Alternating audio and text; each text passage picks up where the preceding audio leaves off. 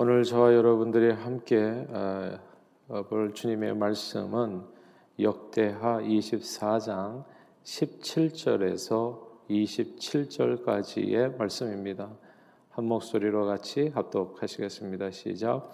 여호야다가 죽은 후에 유다 방백들이 와서 왕에게 절하며 왕이 그들의 말을 듣고 그의 조상들이 하나님 여호와의 전을 버리고 아세라 목상과 우상을 섬겼으므로 그 죄로 말미암아 진노가 유다와 예루살렘에 임하니라.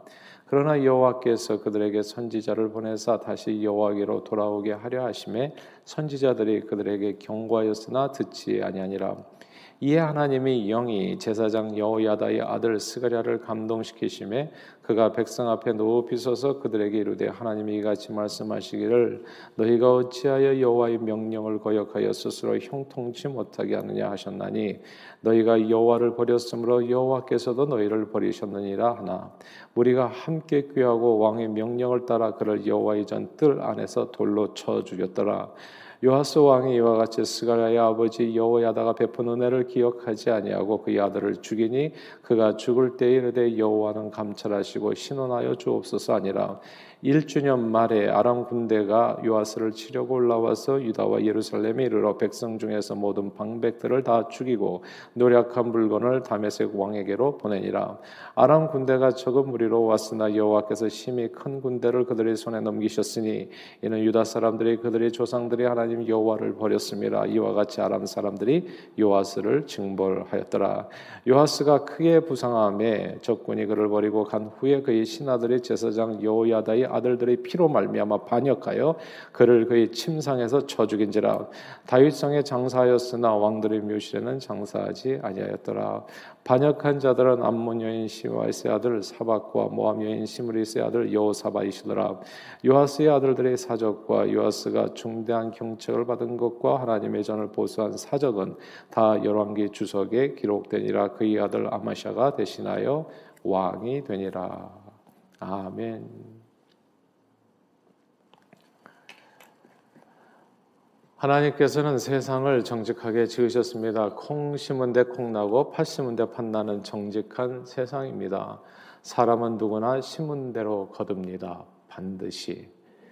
하나님은 세상을 정직하게 지으셨습니다. 그러므로 미래의 내 삶의 모습은 어쩌면 오늘 내가 무엇을 이 땅에 내 인생에 심느냐에 달려 있습니다. 고려장이라고 들어보셨을 거예요. 고려장은 고려 시대에 늙고 병든 부모님을 지게에 지고 산에 가서 버렸다고 세간에 알려진 풍속입니다. 이 고려장에 사라지게 된 설화가 하나 있습니다. 먼 옛날 가난한 농부가 70세를 넘긴 늙은 아버지를 버리기 위해서 깊은 산중에 들어가 아버지 옆에 약간의 음식과 지고 왔던 지게를 놔두고 돌아가려고 했습니다. 그런데 그를 따라왔던 손자가 그 지게를 다시 가져오기 아버지가 이유를 물었지요. 그러자 어린 아들이 아버지도 나이가 드시면 이 지게 지고 와서 버려야 하기에 가져왔다 답했다 해요. 미래의 내 삶의 모습은 오늘 내가 무엇을 내 인생에 심느냐에 달려 있습니다. 그러므로 성경은 스스로 속이지 말라. 하나님은 업신여김을 받지 아니하시나니 사람이 무엇으로 심든지 그대로 거두리라 말씀했습니다. 음, 지난달 이명박 전 대통령의 횡령 및 뇌물수수 등의 혐의로 징역 17년형이 확정되어 수감되셨습니다. 현재 4년째 수용 생활을 하고 계시는 박근혜 대통령까지 전직 대통령 두 분이 동시에 영어의 몸이 되셨습니다. 한국은 참 불행하게도 올해 한국 전체의 불행이라고 생각하는데요. 누구누구 할 것 없이 참으로 불행하게도 대부분의 대통령들께서 끝이 좋지 않으셨어요. 이승만 대통령은 망명지에서 돌아가셨고 박정희 대통령은 측근에게 살해당하셨고 전두환 노태우 대통령은 모두 감옥에 가셨었습니다. 전 대통령은 한때 1심에서 사형 선고를 받기도 하셨지요. 김영삼, 김대중 대통령은 자신들은 감옥에 가지 않으셨지만 자손들이 대신에 감옥에 갔고 노무현 대통령은 스스로 생을 마감하셨습니다. 그리고 이명박 박근혜 대통령은 현재 감옥에 계십니다. 이로써 한국은 대통령을 감옥 보내는 잔혹한 나라라는 오명을 씻을 길이 없게 되었습니다. 대한민국의 미래를 생각하면 참으로 안타까운 현실이 아닐 수 없습니다. 왜냐하면 사람이 무엇으로 심든지 그대로 거두게 되기 때문입니다. 반드시. 음, 오늘 본문인데요. 제사장 대해 생전에 아마도 여호와스 왕은 여호야다의 그늘 아래서 성장한 듯 싶습니다. 그럴 수밖에 없는 게 여호야다가 요아스를 왕으로 세울 때 요아스의 나이가 겨우 일곱 살이었거든요.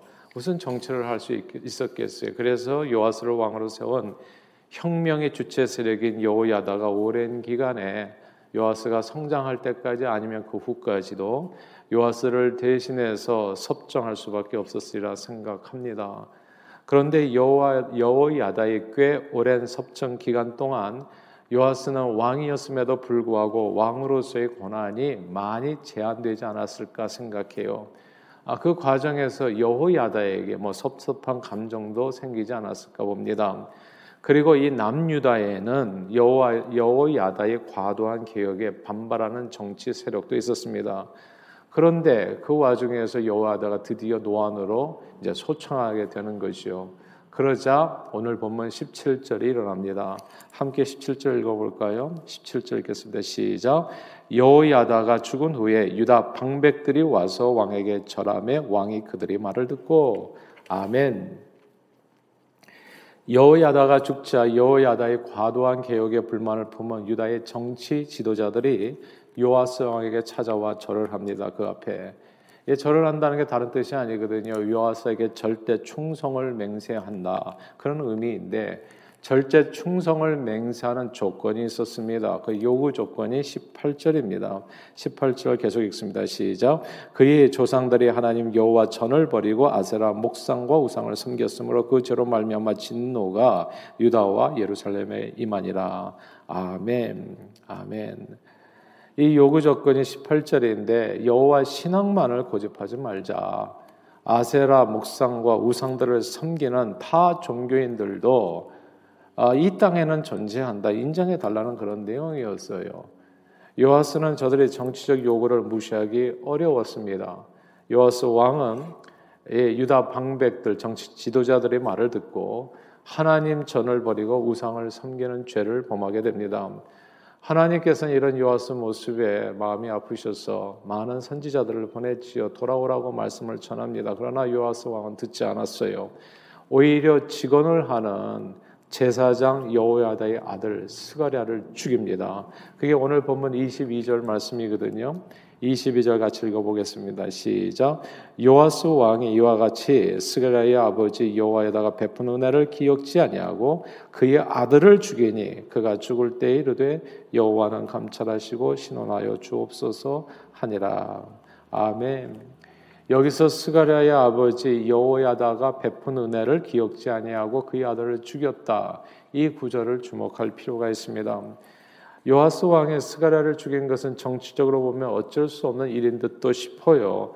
여호야다의 개혁에 불만을 보면 이제 세력들의 정치적인 세력들이 있었잖아요. 이 유다의 방백들과 이제 요하스가 함께하기로 마음을 먹은 거지요. 그래서 이제 그들과 함께하기로 마음을 먹었는데 이제 반대말을 하는 어, 사람들을 이렇게 받아들이기는 어려웠을 겁니다. 아, 그래서 요아스의 정치적인 행보에 이제 방해가 되었었던 아, 스가랴를 이제 과감히 제거하게 됩니다.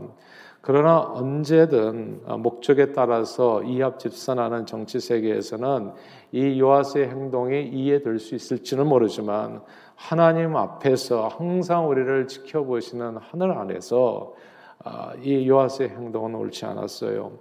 사실 스가랴의 아버지 제사장 여호야다는 아달랴의 마수에서 어린 요아스를 구해준 사람입니다.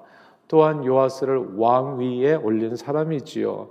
여호야다는 요아스에게 생명의 은인일 뿐만 아니라 오늘날 요아스가 누리는 모든 축복의 근원이 되었던 분입니다. 그 은혜를 생각한다면, 그 은혜를 잊지 않는다면 절대로 그의 아들인 스가랴를 박대할 수 없는데 요아스는 이렇게 행동했었던 겁니다. 오늘 보면 21절에 볼까요? 21절에 보세요. 시작. 무리가 함께 꾀하고 왕의 명령을 따라 그를 여호와의 전뜰 안에서 돌로 쳐 죽였더라. 아멘. 여기서 무리가 함께 귀하고 왕의 명령을 따라 돌로 쳐 죽였다. 이 구절을 주목해야 됩니다. 요아스는 자기와 함께한 정치 세력과 하나가 되어서 오늘날로 말하자면 이제 검찰을 움직인 거죠. 대통령의 검찰을 움직여서 자기에게 반발하는 스가랴의 약점을 잡아서 사법 처리하고 사형을 집행해 버린 겁니다. 아버지에게 받은 은혜를 선대에서 받은 은혜를 아들에게 원수로 갚아 버렸어요. 그러니까 이게 어, 정치적인 이유가 틀림없이 있었을 거예요. 그러나 하나님 앞에서 옳은 행동은 아니었어요.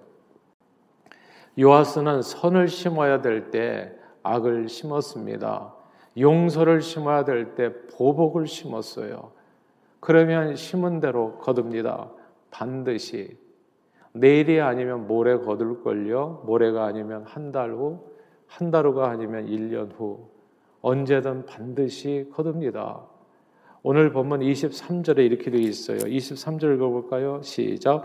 1주년 말에 아람 군대가 요아스를 치려고 올라와서 유다와 예루살렘에 이르러 백성 중에서 모든 방백들을 다 죽이고 노력한 물건을 다메섹 왕에게로 보내니라. 아멘.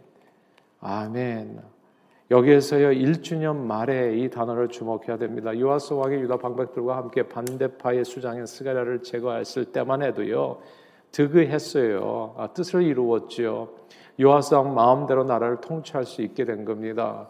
그러나 사람이 무엇으로 심든지 그대로 거둡니다. 반드시 스가랴가, 스가랴가 죽은 지 1년이 되었을 때 드디어 1년 전에 심었던 그 악이 싹이 나고 잎이 나고 그리고 열매를 맺게 됩니다.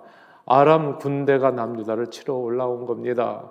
저들은 유다의 군사력에 비해서 매우 적은 숫자였지만 하나님께서 남유다를 적의 손에 넘기니까 남유다는 전쟁에서 패하여 요아스와 짝이 되고 짝이 되어 하나님을 배반하고 스가랴를 죽인 방백들이 전쟁에서 모조리 죽임을 당하게 됩니다.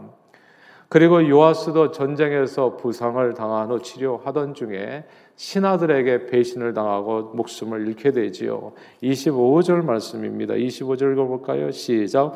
요아스가 크게 부상함에 적군이 그를 버리고 간 후에 그의 신하들이 제사장 여호야다의 아들들이 피로 말미암아 반역하여 그를 그의 침상에서 쳐 죽인지라 다윗성의 장사였으나 왕들의 묘실에는 장사하지 아니하였더라. 아멘. 여기서 신하들이 제사장 여호야다의 아들들이 피로 말미암아 반역하여 그를 침상에서 쳐 죽였다. 이 구조를 봐야 됩니다. 은혜를 원수로 갚아 은혜를 배반한 사람은 반드시 배반을 당하게 되고 사람의 피를 흘린 사람은 반드시 피값을 치르게 됩니다. 사람이 무엇으로 심든지 그대로 거둡니다. 반드시. 오늘 내가 심는 그 내용이 내 미래의 삶을 결정하게 되어진다는 내용, 그것을 기억해야 합니다. 오늘 내가 심는 내용들이 앞으로 1년 후, 10년 후에 내 삶의 모습이 될 수 있습니다. 성경은 너희 헤아림으로 헤아림을 받을 것이라 말씀했고 예수님께서는 누구든지 그러므로 대접을 받고자 하는 대로 남을 대접하라 말씀하셨습니다. 하나님께서는 세상을 정직하게 지으셨습니다. 콩 심은 데 콩 나고요. 팥 심은 데 팥이 납니다. 사람이 무엇으로 심든지 그대로 거둡니다. 반드시. 그러므로 저는 저와 여러분들이 늘 악이 아니라 선을 심기를 바래요. 오늘 하루 살아갈 때 무슨 말 하시면서 사실 거예요? 무슨 생각하시면서 사실 겁니까? 어떤 행동으로 사시겠습니까? 선을 심게 되기를 바랍니다. 배신이 아니라 충성을 심으십시오. 미움이 아니라 사랑을, 의혹이 아니라 믿음을, 분열이 아니라 일치를, 다툼이 있는 곳에 용서를 심으시는 저와 여러분들이 되시기를 바래요. 극률과 화평의 씨앗을 매일의 삶 속에서 심어 아름답고 행복한 삶을 거두시는 저와 여러분들이 다 되시기를 주님 이름으로 축복합니다. 지난 2007년에 이명박 대통령께서는요 전직 대통령을 예, 예, 우하는 문화만큼은 문화 하나만큼은 전통으로 확실하게 세우시겠다고 약속하셨어요. 대통령 당선인이셨을 때 그러나 노무현 전 대통령이 봉화마을로 내려가자마자 세무조사가 시작됐습니다.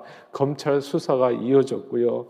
부인 권양, 권양수 여사는 여사님께서는 100만 달러 받은 혐의로 조사를 받았어요. 그 전에 대통령들 보면 100만 달러는 진짜 말도 안 돼요. 너무 적은 액수예요. 거기다가 논두렁 시계 문제까지 불거졌어요. 정말 수치스럽고 치욕적인 일이 아닐 수가 없어요. 그 가운데 노무현 대통령이 서거하셨습니다. 그로부터 10년이 지나는 어떤 일이 벌어졌는지 아세요, 여러분? 이번에는 이명박 대통령을 향한 국세청 세무조사, 검찰 수사, 특활비 내역, 그리고 망신주, 망신주기 폭로까지 명품 가방. 과거 10년 전에 노무현 대통령에 대해서 벌어진 일들이 제목만 바뀌고요. 그 내용이 그대로 똑같아요. 노무현 대통령은 스스로 목숨을 끊으셨고 이제 이명박 대통령은 79세의 연세에 연로하시잖아요. 17년형을 선고받으시고 감옥에 계세요. 그런데 이 대통령을 감옥에 보내보신 분들은 앞으로 또 어떻게 될까요, 여러분? 오늘 본문에 요아스 왕을 시해하는 신하들은 어떻게 됐을까요? 내일 말씀에 나오죠. 다 또 죽임을 당하게 됩니다. 저는 누군가 이 무서운 보복의 악순환을 끊게 되기를 바래요. 대한민국의 용서의 은혜가 임하게 되기를 소원합니다. 사랑하는 여러분, 사람은 누구나 털어서 먼지 안 나는 사람 없어요, 진짜. 예. 저도 털면 먼지 날걸요. 다, 다 털면 먼지 나. 정치인은 특별히 완전히 깨끗할 수 없는 사람들이에요. 허물을 잡자면 얼마든지 잡을 수 있고, 때로 서로 정치적인 그 대권을 가지고 다툴 수 있지만, 그러기 때문에 대권을 준 사람이 은혜를 베풀어야 됩니다. 힘이 있을 때 거기서 힘이 있는 사람이 스탑해야 돼요. 미국 정치에서 보니까 보복이 있고 진영 논리가 있더라고요. 그래도 미국 정치는 선을 넘지는 않더라고요. 닉슨 대통령도 클린턴 대통령도 탄핵의 대상이 됐지만 감옥에 가지는 않으셨어요. 4년 전 미국 대선 토론 때 트럼프는 힐러리에게 이메일 스캔들을 부각시키면서 내가 당선되면 당신 감옥 갈 것이라고 했지만 일단 당선된 후에 지지자들 중에서 힐러리를 구속하라는 이야기가 나왔을 때 모두 잊어버리자고 덮었습니다. 미국은 정치적인 이슈로 서로 탄핵도 하고요, 치열하게 싸워요. 그러나 결론이 나면 승복하고 패자도 당연히 아, 패자에게 당연히 아량을 베풉니다. 탄핵했다고 할지라도 감옥에 보내지는 않아요. 말하자면 잘못 얻는 정치는 하나도 없기에 털어서 먼지 안 나는 사람은 없기에 내가 오늘 힘 있을 때 관용을 베풀지 않으면 심은 대로 거둔다고요. 영원히 원수 갚는 저주에서 아무도 벗어날 수 없다는 사실을 알기 때문이다. 사, 사랑하는 여러분, 하나님은 세상을 정직하게 지으셨습니다. 콩 심은 데 콩이 나고요, 팥 심은 데 팥이 나요. 사람이 무엇이든지 심대로 심은 무엇이든지 심든지 무엇으로 심든지 그대로 거둡니다. 반드시. 그러므로 성경이 이렇게 얘기했죠. 예수님 말씀. 극률이 여기는 자는 복이 있나니 극률이 여김을 받을 것이라고 말씀하셨습니다. 그러므로 늘 내가 한 살이라도 젊고 조금이라도 힘과 권세가 있을 때 모든 악은 어떤 모양이라도 다 버리고요. 극률과 자비를 베푸는데 힘을 내시는 열심을 다하시는 저와 여러분들이 되시기를 바래요. 오늘 무엇을 심으시겠습니까? 관용을 심으십시오. 되도록이면 말도요 선한 말로 은혜를 끼치세요. 좋은 말을 많이 하세요. 좋은 말 듣기를 원하신다면 좋은 사람 만나기를 기대하기 보시보다는 좋은 사람이 먼저 되시면 됩니다. 그러면 좋은 사람을 반드시 만나게 돼요. 저와 여러분들이 오늘 심는 모든 내용이 내일 내 인생의 모습을 결정해 나가는 하나님은 세상을 정직하게 지으셨습니다. 사람이 무엇으로 심든지 그대로 거둡니다. 반드시. 저는 저와 여러분들이 그러므로 이 인생에 선과 사랑과 축복과 화평을 심으셔서 언제나 행복의 열매를 여러분 삶 가운데 풍성히 거두게 되시기를 간절히 주 이름으로 축원합니다. 기도하겠습니다. 하나님 아버지 세상을 심은 대로 거두도록 정직하게 지으신 하나님 은혜에 감사를 드립니다.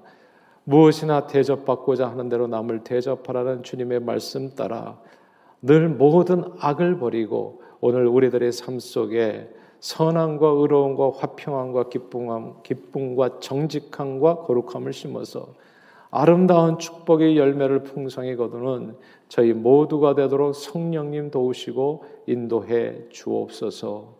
예수 그리스도 이름으로 간절히 기도하옵나이다. 아멘.